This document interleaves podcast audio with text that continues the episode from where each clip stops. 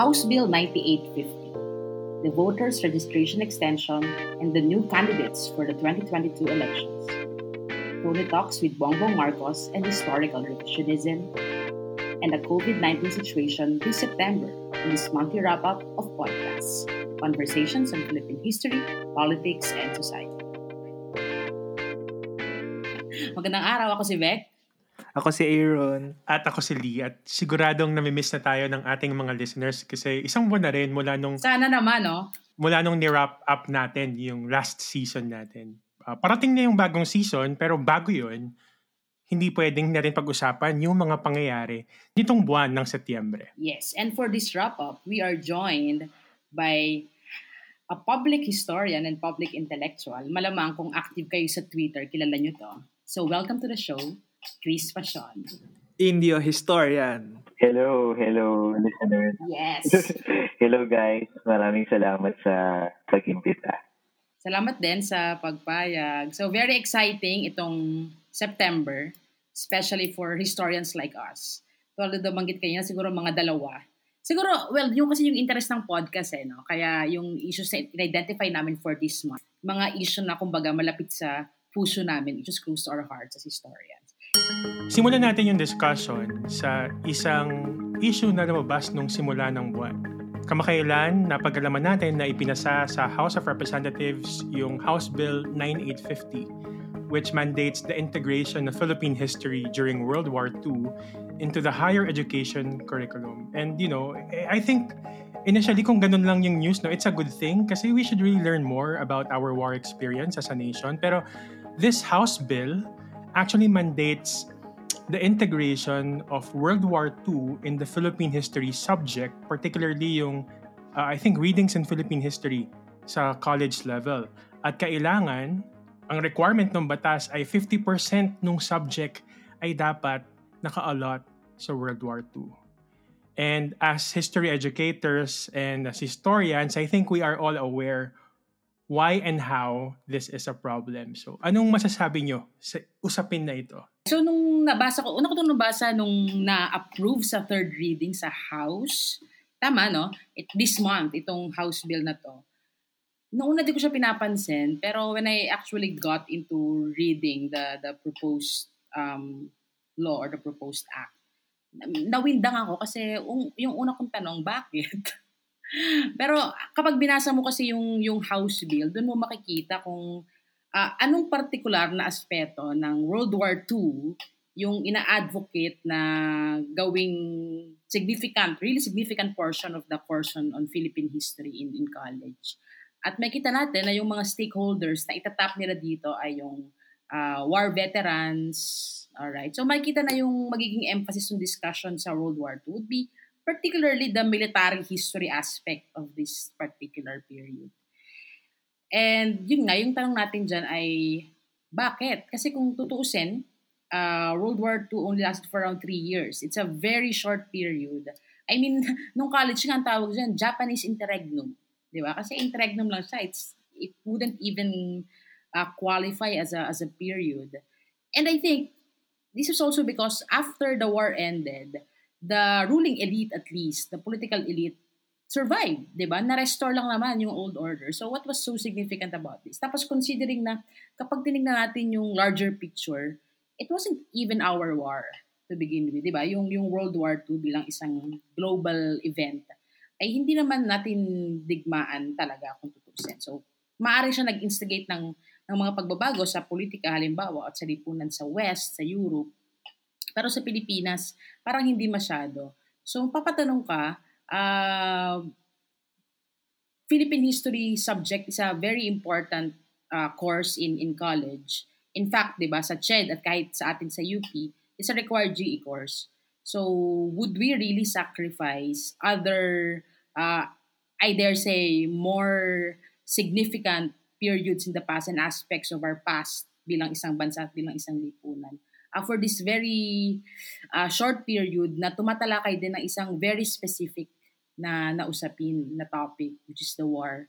At ayun nga, so medyo medyo nakaka-bother no. Parang nagbabalik ka dun sa tradisyon ng pagtuturo at pag-aaral ng kasaysayan na naka, nakatuon sa digmaan, 'di ba? or sa affairs ng estado. Kasi kahit nasabihin nila na, oh, hindi lang naman yung military aspect ng digmaan yung uh, yung pagtutuunan ng pansin, maging yung heroismo, di ba? Yung panahon ng digmaan. So, again, isa ring napaka-problematikong bagay, ano? Uh, totoo ba na bibigyan din natin yung heroismo sa panahon ng war? I, I don't know. And again, and also from a feminist point of view, sobrang so, sorry ah, sobrang patriarchal at sobrang macho ng ganitong pagtingin sa sa nakaraan. To look at, at the war as a kasi ginagawa nila, pinapalabas nila that it was the most significant aspect of our past. Napapag-usapan namin yan sa ano sa sa Twitter, no, yung mga friends natin sa History Space TV. Uh-huh. Um, isa sa mga ano, isa sa mga na bring up na issue is yung yun nga, no, yung Philippine history kasi ay wala sa wala sa high school, mm-hmm. no. And um, pagdating sa pagtatalakay ng ano ng kasaysayan sa college, usually kailangan muli i-introduce ng mga uh, instructors yung basics ng Philippine history sa college kasi nga wala sa high school. No, so um nauubos yung oras dun sa pag-introduce ulit no nung nung basics ng kasaysayan. So parang ano, parang yung demand na dapat uh, not less than 50% yung ilaan na dun sa tatlong tatlong taon na yun. Medyo ano siya, no? medyo um, uh, may pagkakasamaw. Totoo. Anong basis nun? Walang consultation na nangyari.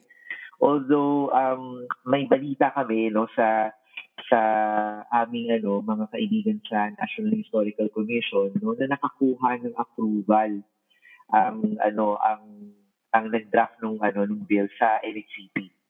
No? So ayun, no? Pero ambiguous din yung pagkakasabi, no? Kasi parang syempre uh, lahat naman ng ng uh, pag pag, pag ano pupush ng ano ng advocacy ng kasaysayan napapayagan naman ng NHCP no pero yun nga yung yung nuance lang na 50% para lang doon sa tatlong taon na yun at uh, paano naman yung iba no paano naman yung yung ano yung ibang issues ng uh, kasaysayan tulad ng representation tulad yung mga marginalized groups no yung mga uh, mga ibang mga halimbawa ethnohistory halimbawa or uh, mga iba-iba pang concerns no na kailangan pang i-develop sa uh, Philippine history na kulang pa hanggang ngayon. So, Actually, no, sa akin naman para siyang ano eh, nung, nung nabalitaan ko yung tungkol dito sa uh, proposed bill na ito, yung unang reaction ko para siyang uh, one step forward, two steps back. Alam mo yun, na, na merong, merong conscious effort to bring history into the discussion and have it uh, front and center sa curriculum and so on. Pero parang two steps back kasi nga ang daming issue na, na kailangang i-unpack at, at i-discuss pa bakit yung particular period na yun yung, yung pipiliin. No? So, uh, at syempre, hindi ko alam kung ako ay skeptic lang talaga at natatakot rin. Kasi, di ba, alam naman natin na yung at, at ito ay later on, syempre, mabibring up din natin dahil September wrap-up ito, di ba, na uh, isang malaking propaganda talaga na nag-launch sa career ni Ferdinand Marcos ay yung uh, World War II heroism niya, supposedly. Di ba? So, nandun lang ako sa point na paano natin ma-ensure na hindi ito magagamit again as a platform to revitalize yung ganitong imagery ng ni, ni Ferdinand Marcos sa kasaysayan na, na na niya noon sa sa isang paraan na uh, para in a way maloko yung taong bayan na siya ay bayani ng World War II at pinabulaanan na ito ng National Historical Commission of the Philippines dun sa mahabang uh, paper na kanilang uh, inilabas para tutulan yung pag muling paglibing uh, or paglilipat ng mga labi ni Ferdinand Marcos sa libingan ng mga bayani. So, kung magkakaroon ng platform na ganito kalaki na 50%, no, yung World War II, 'di ba katulad ng binanggit ni Beck at ni Chris kanina, ma-highlight yung uh, idea na you can be a hero only in the time of war. May, meron siyang ganung pwedeng unintended consequence. Tapos, kung ganun yung consequence, edi ang laking bayani talaga ni Ferdinand Marcos. Yung mga ganun na pwedeng magkabit-kabit na, na issue na, na katulad ng sinabi ni Chris kanina, dahil nga, mag, in a way, sa maraming paraan ay magsisimula ulit yung college instructor sa pagbibuild ng kaalaman tungkol sa history para sa mga estudyante na apat anim na taon na walang history dahil mapuputol nga yung Philippine history education nila. Uh, tapos yun yung dadatnan nila na, na paraan, 'di ba? No? So, uh, yung mga ganong kabit-kabit na na issue lang din na hindi, hindi lang siya sa akin sa usapin ng polisiya in terms of uh, sino yung nagpo-push ng mga ganitong legislation. Uh, pero yung mga un- unintended consequences nito in the future na pwedeng maging uh, resulta ng ganitong klaseng legislation. Tapos syempre kung ang sa akin lang kung may ganitong mga pagpupush ng tungkol sa historical awareness, marami namang ibang channels katulad ng pag increase ng budget ng NHCP for example or pagsuporta sa mga research grant para makuha yung narratives ng mga war veteran, pagsuporta sa mga scholar na nagre-research sa period na to. So maraming paraan para ma-highlight yung World War II at, hin- at I think hindi kailangan na 50% ng panahon nagugugulin sa pag-aaral ay i-devote doon sa period na yun. I wrote an article, an opinion piece sa Rappler about this because I had a lot to say about it. Pero more than anything, I'm just scared kasi we know how the military has been given um, a very prominent space in the Duterte administration. And even the NTFL-CAC, di ba? Ang mode nila is um, is to fight communism and left-leaning ideology. Ang problema kasi sa promotion ng military ideology, especially kung gagamitin ng World War II, is it can also be a vehicle for this ludicrous idea of the government that the left is gaining ground in the Philippines kahit na hindi naman talaga. So, we should be careful kasi any study of the war can lead to the glorification and justification of war uh, na okay lang gawin siya kasi para naman sa bayan, di ba? Hindi lang naman 'yon yung paraan para ipakita na mahal mo ang bayan. At hindi lang naman sa war natin nakikita yung patriotism at nationalism at maraming paraan para mag-manifest ito. Uh, this uh, September uh, is the 49th uh, anniversary of the commemoration of uh, Marshal Law.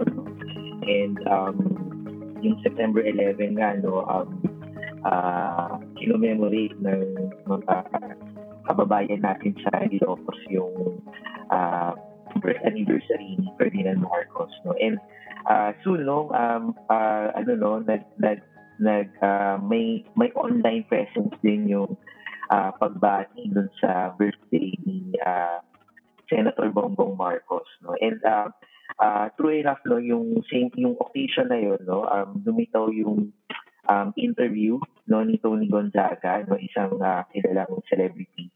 No, um, after he, uh, she interviewed um, uh, the Vice President Lenny Robredo and then uh, the other um, uh, people from the political opposition, uh, in-interview niya ito, no? And um, uh, nagkaroon ng ano ng malawakang backlash, especially on Twitter kasi ang Twitter um, yung structure kasi ng, ng ano ng yung the way yung algorithm sa Twitter kasi hindi magay ma-penetrate dito ng mga uh, propagandists and trolls no? Unlike on Facebook na they could drown the uh, organic discussion. So most of the people no na dissenters no nasa Twitter and uh, nagmula din doon yung yung backlash no against uh, Tony Gonzaga. And uh, ayun nga no the I uh, I was very impatient about it na hindi ko pinanood yung entire thing, no? Pero based on what I know, no, dun sa mga nag-tweet, no, eh, um, talagang, ano, no, talagang there's a, an effort to humanize, no, si, si Bongbong Marcos, no, na, na may mga linyahan na, ano, na tao lang siya, ganyan, na, ano, um, tao dito may pa-joke pa na, ano, na, uh, in-invite daw siya ni, uh, tawag dito, in-invite daw siya ni, uh, uh, uh, uh, uh, yung dictator ng street, no? So, Generalissimo Franco, no? So, nag-trending din yun, no? And uh, sa, sa Twitter, no? Pero yun nga, no, kasi uh, ako, I would always caution myself na hindi talaga, ano, hindi talaga, even when organic descent is very alive on Twitter, hindi rin ito reflection ng totoong kwento sa labas, no, sa offline. So, um, uh, yung si Tony Gonzaga, no, parang, ano, parang, uh, uh, she panders into that notion na, na oh, ano naman, nag, nagiging balance lang naman ako, naging uh, impartial lang naman ako, no, I'm, tapos biglang lumitaw pa, no, yung isang interview, no, with, with her and, uh, uh, Will Dasovich, no, yung, uh, basically saying na, ano, na, na lahat naman ng tao, no, uh, we all have stories to tell, no, whether good or bad, no, uh, we all have stories to tell and it's worth telling. Parang gano'n, no? So, so um, it's basically dismissing um, all the the evidences, no, uh, gathered by journalists and historians, no, on on the uh, record, no, that was uh, made uh, during the Marcos regime. So, um, it's an attempt to humanize, no? And gain sympathy also from from the viewers. And true enough, no, talaga ang daming ano, ang daming mga supporters ng uh, ng senador, ng dating senador na nag ano, no, pinopromote si Tony Gonzaga and uh, talagang ano, talagang uh, even even ano, even using the narrative in saying um, nagiging unfair, no? Nagiging unfair yung yung mga kumukontra kay BBM, no? Kasi uh, yun nga parang uh, very biased daw, no? Uh, never mind ignoring the fact no na itong mga atrocities committed under under that regime no and uh, a host of other uh, plunder cases no so yun no yun yung just a gist of it Actually, hindi ko pinanood yung video. hindi kaya. Siguro dahil ay- ayoko lang ayoko lang i-boost yung platform or something pero uh, or baka hindi ko kasi kayanin in the long run na pakinggan yung yung mga sasabihin. Uh, so siguro yung sasabihin ko na lang dito is uh, yung yung uh, broader discussion siguro na mari nating gawin dito sa nangyari sa Tony Talks at sa perspective natin on martial law. I think ito rin yung isang bagay na kailangan nating pag-usapan pagdating sa social media at doon sa uh, pagbabago ng landscape ng ng pagdi-disseminate ng information at ng content sa wider public. Kasi 'di ba kung kung sa traditional media, kung sa television, sa newspaper or sa radio, 'di ba? We usually have these uh particular bodies like the Kapisanan ng mga broadcaster ng Pilipinas and then you have ethics na, na sinusunod, ganyan. No? So, merong mga standards of journalism, quote-unquote, kumbaga, na uh, baka hindi nasasakop or hindi naiisip ng mga uh, content creator kapag nasa public platform kakatulad ng YouTube, 'di ba?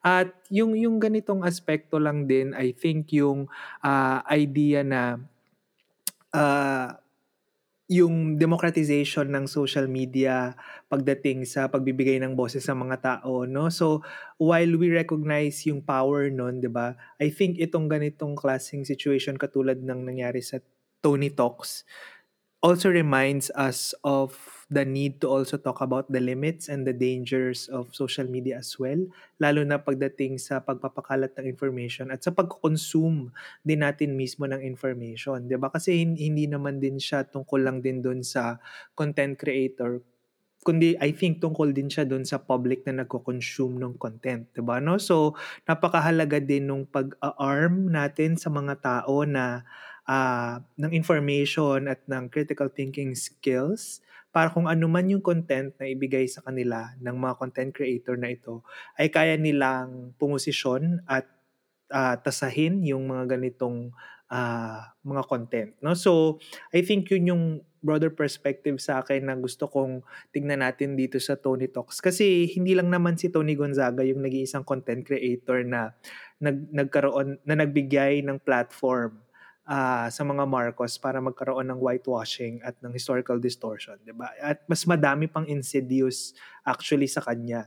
Uh, pero ang laki kasi nung clout ni ni Tony Gonzaga sa sa YouTube kaya talagang napag-usapan siya. Pero I think kailangan nating pag-usapan na hindi ito isolated case at ito ay uh, marami ng mga content creator yung gumagawa nito at we can even argue that maybe the Marcos family themselves are out to fund uh, projects that would create narratives uh, different from from several historical sources would say. No, so uh, I think yun yung critical point na kailangan nating pag-usapan dito. Hindi lang siya usapin ng sino yung nag-create ng content, pero kailangan din nating pag-usapan yung consumption ng content. Kung paano siya tinatanggap ng mga tao. Ako naman ayokong maging parang conspiracy theorist, no? Pero there's something mm. about the timing of this mm-hmm. interview. Mm-hmm. Why do it in the same month when we commemorate and remember the declaration of martial law? Why do it um, a little over a few mm. weeks before the um, filing of candidacies? Um, and why through this platform? So, malino na malinaw, malinaw talaga. No? Naalala ko lang, no? ito very weird to, pero naalala ko si Amy Marcos when she was asked about her diploma sa Princeton ba yun? Ang yeah. sabi niya ay... Mm, Princeton. Yes, sabi niya, yes, tama po talaga, it's the season. Election na talaga. So yun yung masasabi ko rin talaga. Election na talaga. At mukhang ginagamit na platform itong mga YouTubers. Kasi alam naman natin, um, no, it's not Tony actually eh. It's Alex Gonzaga who has a bigger platform. Pero by extension, parang si Tony, ginagamit na rin yung clout ng kapatid niya eh. At yung, syempre, may, mahirap din namang i-deny yung, yung mismong personal at direct relationship ni Tony sa sa Marcos family at kay Bongbong Marcos. Naging ninong nila sa kasal eh. Ano pa bang connection na hahanapin natin? Although mm. others would say na, eh bakit si bakit inaaway si Tony? In, interview niya rin naman si Lenny. Pero hindi kasi yun yung point eh, di ba? Hindi naman porke nandyan yung tao, bibigyan natin ng platform. Yes, and while we cannot prove that, you know, the Marcoses are paying these people like Tony Gonzaga to create content like, you know, like this one, ang pwede nating sabihin, uh, na sure tayo ay yung they are loyal to their own. Tama yung sinabi, hindi lang ninong basta-basta ni Tony Gonzaga si Bongbong Marcos. Siya yung, si Bongbong mismo yung naghatid kay Tony Gonzaga sa altar nung kasal nila. So, they were really, really close. And just when I thought Tony Gonzaga was having this character development, interviewing uh, Chel Jokno and Lenny Robredo about the dangers of martial law, about the dangers of, of corruption and of, you know, um, lack of integrity while in public office. Wala pa rin, hindi naman, I mean, biglang, biglang may ganito. And nag-agree ako na um, weird yung, or I think very well orchestrated. I think we can argue, and I, I dare say na bahagi ng mas malaking um, architecture na ginawa ng ng Marcos apologists um, for a very well-oiled uh, propaganda machinery for their political revival. Or I, I don't want to say revival kasi pag sabi mo yan, then kailangan mo i-argue na nawala sila talaga. Pero hindi naman. I mean, five years lang naman na-exile ang mga Marcoses sa Hawaii. 1991, nakabalik na ng Pilipinas and as early as that, they already started running for local offices in, in Ilocos. Diba? So, yun. Uh, ang, ang interesting dito, nung nag-weigh in yung ibang mga politiko natin, like for example, Chis Escudero, na alam natin ang tatay ni Jesus Cordero ay isang um, crony, ano? So sabi niya, why are you going after Tony Gonzaga? ba? Channel niya 'yun eh.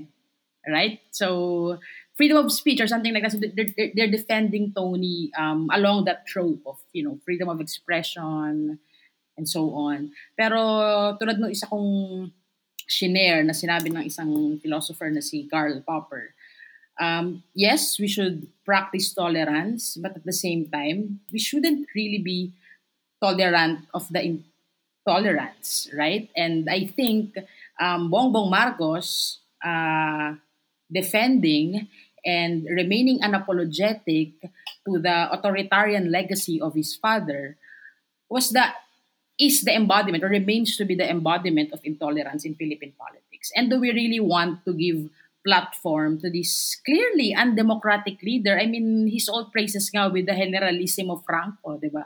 na isang pasista uh, sa sa Espanya. So what does that say? So yun yung gusto kong sabihin. I mean, um, at tama yung sinasabi ni Aaron about consumption. This particular video is already the most watched um, content in Tony's YouTube channel. So really, really dangerous. And um, yes, I mean this month, um, and I would I would like to end with this note. Ano, um, this month I think um, our uh, should I say, our echo chamber, halimbawa, tayong mga anti-Marcos historian, kiniklaim ko na, ano, yung mga nakikita natin, mga commemorations about the atrocities of martial law, yun yung mga nakikita natin sa Facebook, sa Twitter, pero hindi ito yung nakikita nung iba. Alright, nung iba nating mga estudyante, halimbawa, anong iba nating peers, nung iba nating mga relatives, ganyan. So, I think the challenge for us would be to break through this echo chamber and to reach wider audiences when we kapag pinapakalat natin yung yung mensahe na um, the martial law years were not glorious years in Philippine economy, politics, society. Uh, Marcos was a corrupt and murderous dictator. And martial law was a dark period, was the darkest period in our post-war history. So, yun yung, I think, uh, challenge ano para sa ating mga um, anti-dictatorship and democratic and pro-democratic, pro-democracy advocates and, and activists. So, there. All right. So, 19 months since the first lockdown was introduced in the Philippines uh, because of the COVID 19 pandemic, the Philippines is still in a lockdown but this time around the government has introduced a new set of nomenclature. Hindi na tama ba? Hindi na ECQ MECQ kundi meron ng alert levels uh, na ginagawa no? So dati di ba ano tiny bubbles? Ano ba yung mga uso dati? Yes. Yes. No, so sa gitna ng ng ongoing battle natin with the COVID-19 pandemic we are recording this uh, monthly wrap up on uh, 26 of September, meron tayong recorded cases so far na uh, 2 million na. na pum- 2 point, halos 2.5 million na yung yung recorded cases natin since the the first recorded case. At syempre, nagkaroon na rin ng pronouncement na nasa Pilipinas na nga yung tinatag na Lambda variant. So, hindi na lang siya yung Delta variant. So, meron ng Lambda, var- Lambda variant. Uh, at pagkatapos ay uh, sa gitna ng lahat ng paglaban natin sa COVID-19 pandemic na expose yung corruption na nangyayari sa likod ng procurement ng maraming supplies, medical supplies katulad noong uh, ever famous or infamous na face shield mula doon sa sa Farmali Farmali Farmali Pharma, no, Farmali. na uh, naki, Farmally, no, nakita natin na uh, with the Senate inquiries, no, lumabas na na talagang mayroong uh, katiwalian dahil sila mismo ay inamin nila na sila ay nagbebenta ng substandard na na face shield, no? Pero ito ay patuloy pa ring binibili at ipinapamahagi ng ng gobyerno, no? At recently lang din ay naglabas ng ng declaration si President Rodrigo Duterte na hindi na required ang face shield. So after 19 months when uh, medical practitioner medical professionals are trying to argue na uh, hindi naman talaga siya 100% effective, uh, finally ay meron ng ganitong pronouncement pero hindi natin alam kung magiging uh, polisiya din talaga ito, no? At uh, syempre uh, hindi pa diyan natatapos yung ating COVID-19 situationer. Uh, syempre patuloy pa rin no sa gitna ng lahat ng mga nangyayari sa bansa, no? Uh, nakakabahala pa lang, lang din talaga na yung priorities ng gobyerno ay parang misplaced talaga katulad na lang nung balita na, na makita, nakita natin sa social media recently meron pang installation sa Manila Bay nung Manila Bay Dolomite Beach walang space yun ah no? oo na sabihin mo in one breath ng Oo, na, Manila Bay Dolomite. anyway, no? So, uh, so billions yung ginagastos ng pamahalaan sa pagdadump ng dolomite para magmukhang white sand yung Manila Bay when in fact pwede nating masabi na yung pondo na yon ay pwedeng idinagdag na lang sa serbisyong pang mga kalusugan, uh, karagdagang bayad sa mga health worker, uh, pagbili ng supplies and so on, no? Pero hindi, no sa Dolomite siya uh, napupunta, no? So, uh, hindi pa natin nakikita yung end ng pandemic sa konteksto ng Pilipinas sa ngayon at hindi natin alam kung kailan natin may kita to kasi uh, mukhang talagang napaka-pressing ng issue ngayon talaga ng ng elections at mukhang a regime a regime change would be the only way to to see a significant change in the public health uh, policy in the Philippines. So, kumusta ang COVID situation para sa inyo? All right. Uh, alam mo, sobrang fitting nung remark ni Vice President Lenny Robredo tungkol dito sa family issue. Simple lang sabi niya, yung tanong niya, paano kayo nakakatulog sa gabi? Di ba? Which is, mm-hmm. di ba, it's a very valid, it's a very, I don't know, um, cathartic sentiment na I think it, it echoes my own sentiment and a lot of other people's sentiments Paano kayo nakatulog sa gabi na sa gitna ng pandemya na sobrang daming nagkakasakit at namamatay? Kahit yung mga mismong bakunado, siguro dahil na rin sa pagbitaw ng mga maraming variants, may mga ganitong klasing corruption, tapos na-unravel nga yung uh, connect-connect ng mga taong involved dito sa Farmally corruption scandal na to. And I would also like to comment on the callousness involved with this corruption scandal and yung binanggit ni Aaron kanina na Okay, Manila Baywalk Dolomite White Sand Beach, I don't know. Manila Baywalk Dolomite Beach. So, it's a, it's a very callous move. I mean, considering how much frack it drew or nung, nung unang inilaunch itong Dolomite Beach na to. Kasi nga, um, the nation is actually in crisis. Tapos, uh, ganito yung, yung nangyayari. So, ako personally, I thought that things would get better with the introduction of vaccines. To be fair, uh, madaming mga tao na yung nababakunahan. Um, I think uh, yung progress natin was actually faster than than expected. It's already faster than expected. Pero hindi siya nagta-translate into lower cases. 'Di ba? I mean, the past the past weeks ang tataas ng cases pumapalo na. I think today ay 20,700 something pa rin yung kaso. So it's not getting any better actually. Uh, hospitals are still full.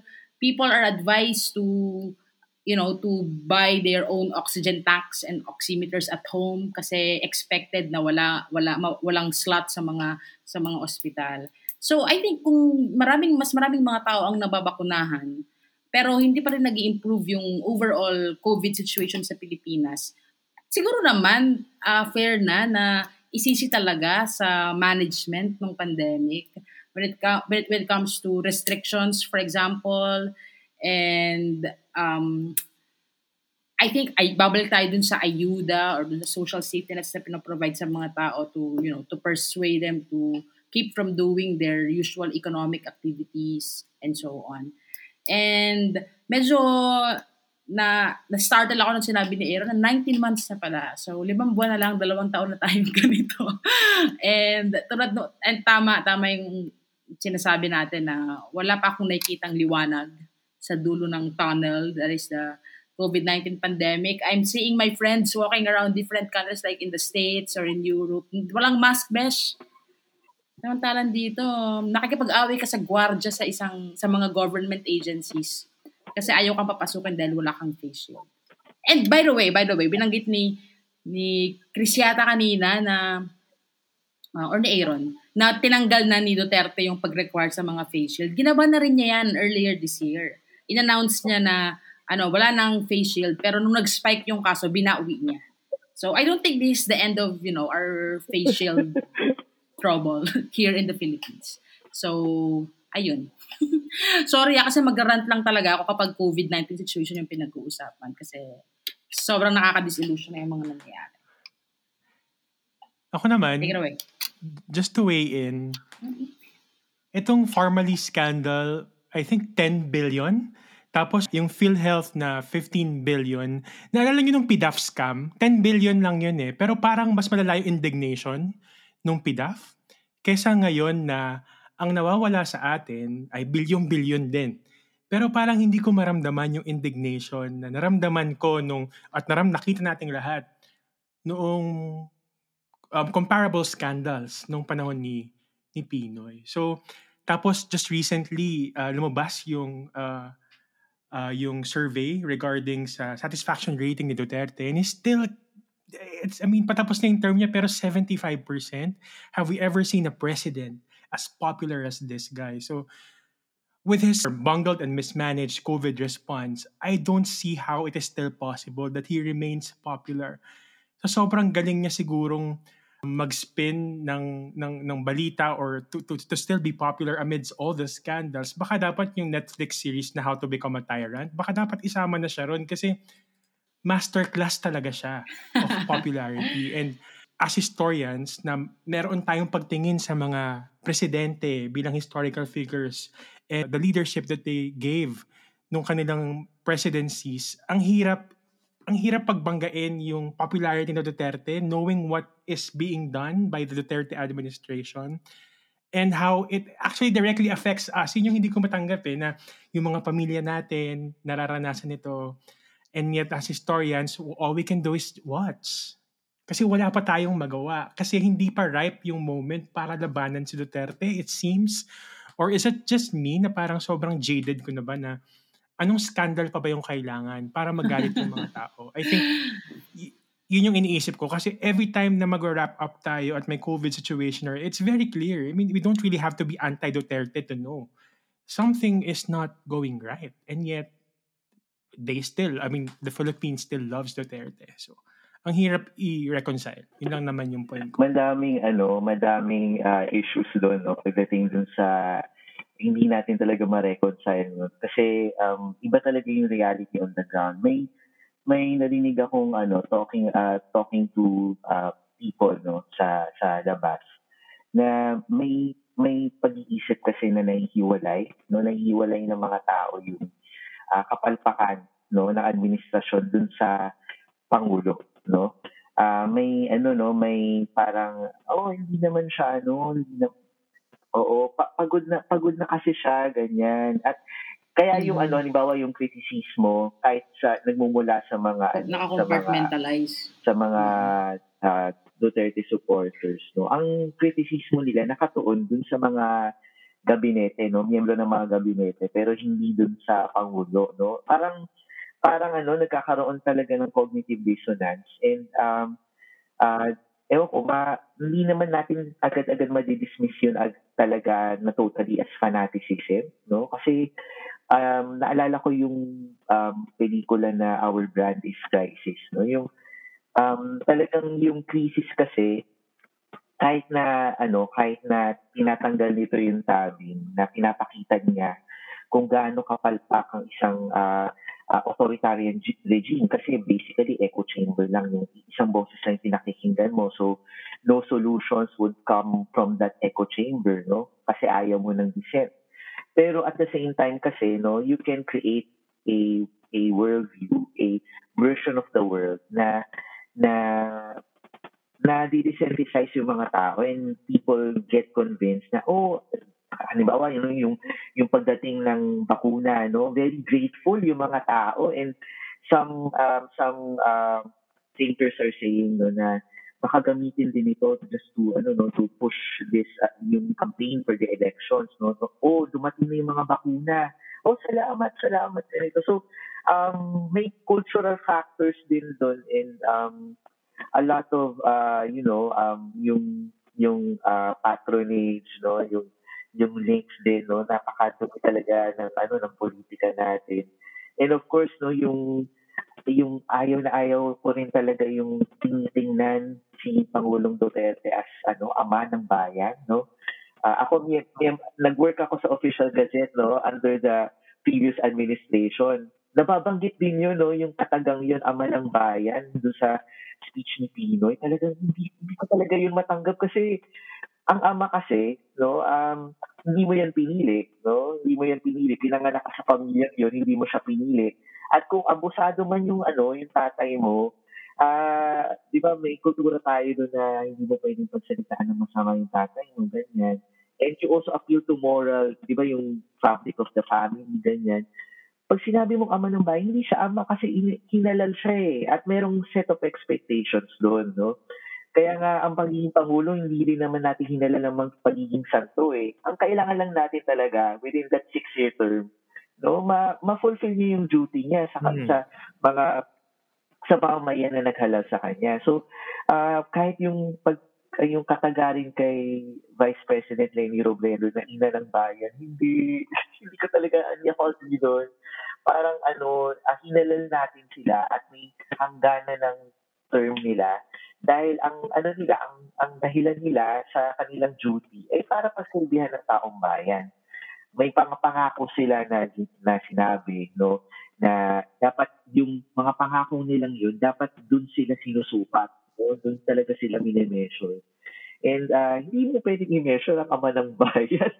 ama mo yan eh, di ba? Pag, ama mo yan eh. So parang talagang sobrang Oo, oh, so ayun, yun lang naman yung ano ko doon. So, um, yung notion na ama siya, no, therefore hindi mo siya pwedeng i-criticize. I-criticize na lang natin yung mga cabinet members niya. Yun din siguro yung kaya may disconnect, no? Na kahit kitang-kita ng mga tao na namatayan na sila and all, pero nasisingsi nila sa, hindi sa, sa ano, decision maker, no? Kundi dun sa mas mabababang mga tao, no, na inappoint din niya. So, So tama yung sinabi ni Chris ano about um, the problem with that kind of, of tatay digong rhetoric, hindi mo naman masisingil kasi yung tatay mo. And I think accountability is a very important um, element of of democracy. Would, would you hold your father accountable? Diba? Parang, parang hindi naman yun ang nangyayari talaga. So, um, and speaking of um, elections and president, this month, manglan-nglan na rin ang mga kandidato, o mga politiko na nag-express ng kanilang intention run. Kasi by next month, I think the COMELEC would already ask them to to officially declare their their candidacy. And in fact, yung voters registration na dapat din ay magtatapos ngayong buwan ay pinepetition na ma-extend hanggang next month din. October. So, pero I think the more interesting part of of the 2022 election was yun nga, yung, yung pag-declare ng mga politiko to um, of their intention to run for presidency Um, and I think among the first um, candidates um, who declared their intention to run uh, were Panfilo Lacson for president with Senate President Tito Soto as his vice president. Ano? Tapos, uh, nariyan na rin ang nag-declare ng kandidatura na si Manila Mayor um, Isko Moreno Dumagoso at syempre si Manny Pacquiao. Okay, so napaka-interesting nitong mix na to kasi among all of these candidates, I don't think um, any of them actually represents the opposition. I mean, di ba, itong mga taong ito ay, kung hindi man ambivalent, ay talagang outrightly supportive of the Duterte administration since 2016. Tapos ngayon that they're declaring their um, respective bids for presidencies. Then suddenly, meron silang mga kritis kritisismo, like si Manny Pacquiao, halimbawa, for the past months, di ba, nagpapalitan sila ng, uh, nagbabatuhan sila ng patutsyada uh, ni, ni Rodrigo Duterte. Um, so, for for the next month, for October, I, I'm looking forward to seeing, you know, um, real alternative candidates, halimbawa. So, syempre, inaabangan pa rin natin yung kandidatura ng mga taong talagang nag embody ng opposition for uh, the very important um, or for the for the uh, for the presidency. Okay, so what can you say about these developments uh, patungkol sa 2022 presidential election? Na ilang buwan na lang rin, di ba? Mga, ano ba, 8 months, 7 months? actually ano no may um may pressure no for example to for ano no may, nagbi-build up talaga yung pressure for Vice President Lenny Robredo to run no and um, other potential opposition candidates are giving her an ultimatum no na pag dapat tumakbo ka. Pag hindi ka tumakbo tatakbo ako ganyan no? And um ang daming dynamics kasi no na parang uh, we, ako I really appreciate um uh, the Vice President's efforts to unite the opposition. Kasi kailangan talaga magkaroon ng broad coalition in order to defeat no the the the ruling uh, ano no incumbent ano? Pero yun nga no parang um as of this moment kasi, um, uh, I could also feel the frustration no among yung mga ano yung, yung tayo no I could feel the frustration online na wala eh pare-pareho lang yung lumabas no na na mga kandidato and um kumbaga parang what is she waiting for no? Pero at the same time kasi I'm careful also not to pressure her. Kasi people have been saying no na si Vice President na dapat ano uh, you owe you owe the, the country to run.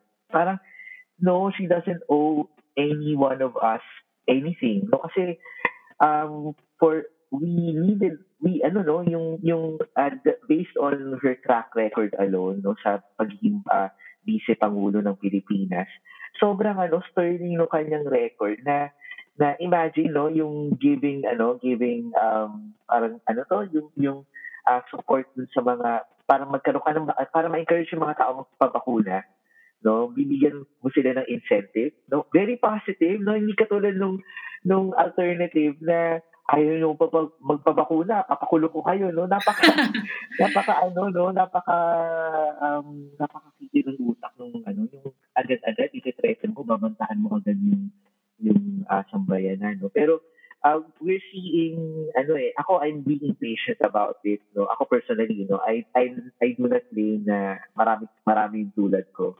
Pero, kasi, ano eh, no? Um, uh, iba rin kasi yung support no, na ginagarner ni Vice President. No? Isang tawag lang niya, halimbawa, uh, a lot of people would contribute, would donate no, dun sa mga programs niya. And because of her transparency and also yung openness niya to collaborate no and um uh yung push niya for for ano for participative governance and uh, that's very attractive and uh, a complete uh, a complete uh, oppos- ano uh, opposing uh, stand no from from the incumbent administration. And um ako parang na-appreciate ko yun no yung yung wish uh, niya na to garner a broad uh, uh, opposition. And uh, I think I'm not the only one person would who would say na uh, we need ano no we need the broadest no opposition. And And I think it's about time na 'di ba we know that uh uh yung yung div- div- divisive na dilaw and pula no and parang ano na yun parang kung nasusunog yung bahay mo uh, pagdidebatiin pa ba natin kung malinis yung tubig di ba parang kailangan mo nang i-ano yung hmm. ano no i uh, itapon yung yung uh, yung tubig sa nasusunog nating bahay and uh, saka na natin i-settle kung ano man ang mga pagkakaiba the important thing is to defeat the the anti-democratic forces that would silence our the the country's the nation's voice. Yun lang naman yung sa akin. No? Pero um, we, ako, uh, nakikita ko rin yung um, uh, the way that uh, she's being given an ultimatum na may tension na ano, may pagka ano, um, uh, anti-women, no? Parang minamaliit mo eh no? May pagmamaliit no? Based on on on her gender which is uh very ano very bad no? Sa perception ko. So yun. All right. How about you Lee? What do you think ayan na nga malapit na nga talaga ang eleksyon ano at ako ang iniisip ko maaga pa rin. I mean, kahit sabihin natin na malapit na ang deadline of filing, pwede kasing mag-file and then bawiin or magdeklara na I'll be running as president just to get the feelers out kung okay ba, tataas ba yung rating ko sa surveys and then kapag hindi naman tumaas, pwedeng bawiin. It's never too late for the opposition to unite under a common candidate. But more than that, dapat may non-negotiables tayo when it comes to who we will support. At Although, na-appreciate ko naman si VP Lenny na gusto niya rin talagang magkaroon ng malawak na suporta at malawak na coalition para nga labanan ng Duterte administration. Pero sana yung susuportahan, hindi katulad din ni Duterte kasi I'm really bothered by the tendencies of Isko Moreno to Magos to be to be very trapo na sasabihin lang yung mga bagay na sinasabi niya ngayon kasi he knows and he wants to ensure the widest support from all people. But of course, I'd rather that VP Lenny runs for the presidency. But si VP Lenny rin, I think she's very careful and calculated with her pronouncements and what she wants to do. But at the end of the day, hindi rin natin siya pwedeng madaliin. Yun. So, ang akin lang, hindi pa talaga natin nakikita yung totoong landscape ng 2022 elections. We are just starting. And hopefully, at the end of the day, maging maayos yung resulta. I mean, magkaroon tayo ng totoong choices sa pagka-presidente kasi our nation really needs it. Uh, agree ako dun sa mga sinabi ninyo, no? Ta- pero talagang sa akin, uh, kung magkaroon man o wala ng genuine quote-unquote opposition candidate sa dadating na eleksyon, I think it should not stop us or stop everyone from doing our due diligence in also uh, really scrutinizing whoever are the candidate candidates that we are left with. No? Na kung, kung meron man o wala na genuine opposition, uh, kung same ba na naman silang lahat, no? it should not stop. Maybe if, if not even more so na dapat mas maging active tayo sa pag-scrutinize sa kanila kung pare-pareho sila uh, sa tingin natin no so yun yung sa akin na mas malaking laban no i think more than yung yung paghahanap ng genuine opposition candidate mas malaking laban yung pag ensure natin na magiging malinis yung eleksyon, yung pag ensure natin na talagang uh, i-exercise natin yung ating responsibilidad na talagang kilalanin yung mga kandidato at talagang i-hold sila uh, accountable and and let's not be afraid to speak truth to power. No, yun yung I think talagang malaking malaking hamon sa atin na na parating dito sa padating na kampanya hanggang sa election at sa immediate months after the election next year. Bukod pa sa nangyayari to sa gitna ng pandemya, no, napakalaki ng at stake dito sa sa election na ito. Kaya naman, sana uh, kung ikaw ay nakikinig ng monthly wrap-up namin ngayong September at hindi na-extend ang voters registration, sana ay nakapag-register ka to vote. At sana ay bumoto ka sa darating na May 2022. No? Yun lang yung sa akin. Okay, so, ah... Uh ako, hopeful pa rin ako. Ay, syempre, di ba, ang, ang ating ideal and best case scenario dito ay magkakaroon tayo ng isang, top, top tulad ng sinabi ni Chris, ay isang broad coalition to constitute the opposition for this coming election. But at the same time, uh, tingin ko kailangan pa rin nating um, maging particular about the politics of of people ano na i that we will be you know um, throwing our hats for uh, this coming uh, election. So yon. Pero tama din yung sinabi ni Aaron eh. Ang mahalaga naman ka, kasi ang demokrasya ay lagi siyang work in progress. Okay? I mean kahit naman sinong leader ang umupo diyan, ang mahalaga sa kanya ay kapag nandiyan na siya, he is someone or she is someone na pwede mong i-check that you can hold accountable, that you can check and balance, so to speak. Right? So, for example, ay wala naman perfectong leader eh. 'di ba? But for example, this administration, Rodrigo Duterte, syempre di siya perfect. I mean, really, really far from it. Pero I, I think the biggest flaw with this administration is that he became someone that you couldn't check anymore. Kasi na-co-op niya yung mga check and balance institutions sa politika ng Pilipinas, di ba? Meron kang supermajority sa Kongreso, nakuha mo ang Korte Suprema. So, sino pang mag-check sa kanya bilang bilang isang um, uh, bilang isang pangulo or bilang isang uh, chief executive? So, the 2022 May presidential election is a very crucial battle. Pero siguro kung meron mang aral, kung meron mang lesson na iniwan sa atin itong kasalukuyang administrasyon simula 2016, uh, ay yun, na, na dapat ay patuloy na maging uh, mapagmatyag at uh, mag-work towards the continuous development of our democracy, of our democratic culture at all levels. All right? So, it's just, I mean, the 20, it, sinabi ko na rin ito noong 2019, kung saan natalo tayo ng malalay. Pero, sasabihin ko ulit, this is just a battle and the war for, for a genuine uh, democracy that would um, cover, co- cover not just our political freedom but our economic dignity as well was the lar- is, is always the larger war for all of us. So, ayun. Okay, so that's it for our September wrap-up. So, syempre, gusto nating pasalamatan muli ang ating guest for today's episode, Chris Passion. Thank you very much, Chris. Baka meron kang gustong uh, i-promote sa ating mga listeners? Uh, yes, no. Um, sa mga listeners natin na nasa Twitter, no, um, we're holding um, History Space PH, no. Uh, it's a Twitter Space uh, event, no, every Sunday, eh, every Saturday at 8 o'clock, no, uh, Philippine local time. So you can listen in and uh, meron kaming uh, question and answer uh, portion dun sa Twitter space so that uh, I think it runs maximum of four hours.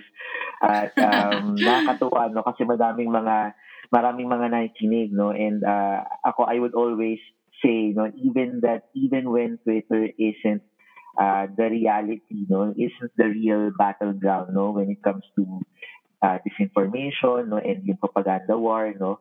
Uh, it's uh, a space where we can huddle and uh, uh, really uh, uh, gather our strengths no and and encourage one another para dun sa malawakang laban sa offline sa labas ng Twitter and sa offline. So um ano din no um I would also like to promote our programs din also sa National Historical Commission of the Philippines. We have 27 uh, museums no each one has its own uh, Facebook pages no. So may mga efforts kami to make our programs on online. So marami kaming mga webinars, no. Uh, other than that, no, we also ako I also partner with uh, the subselfie.com. We're an online um, millennial uh, magazine, no. And we also have a podcast kaso nga lang ngayon ano lang kami no uh, nagpapahinga muna kami busy kasi yung editor in chief namin but uh ayun no um ako I share the advocacy with all our fellow historians na doing the public history work. No? Ako sa Twitter, there are others on YouTube, on on Facebook. There are even others on TikTok no? and uh, in other platforms dom- usually dominated by by uh, the historians of history. So ayun no, dami-daming nangyayari. I hope you guys, uh, our listeners would uh, look look us up and participate and amplify our voice. We just need help in amplifying uh, the social media presence of these uh, uh, friends of ours, no? including of course itong ating uh, podcast. No? Uh, ayun, no? thank you so much. Yes. All right. Maraming salamat, Chris. Thank you so and much, sa Chris. ating mga listeners, continue to follow us on our social media pages. We are on Twitter, Facebook, and of course, YouTube. And of course, you can also visit podcast.org for more content. All right. So, also, our next season is coming up very, very soon. So, please watch out for that. At sana ay patuloy pa rin kayo. So, once again, this is Podcast and thank you for listening and have a good day.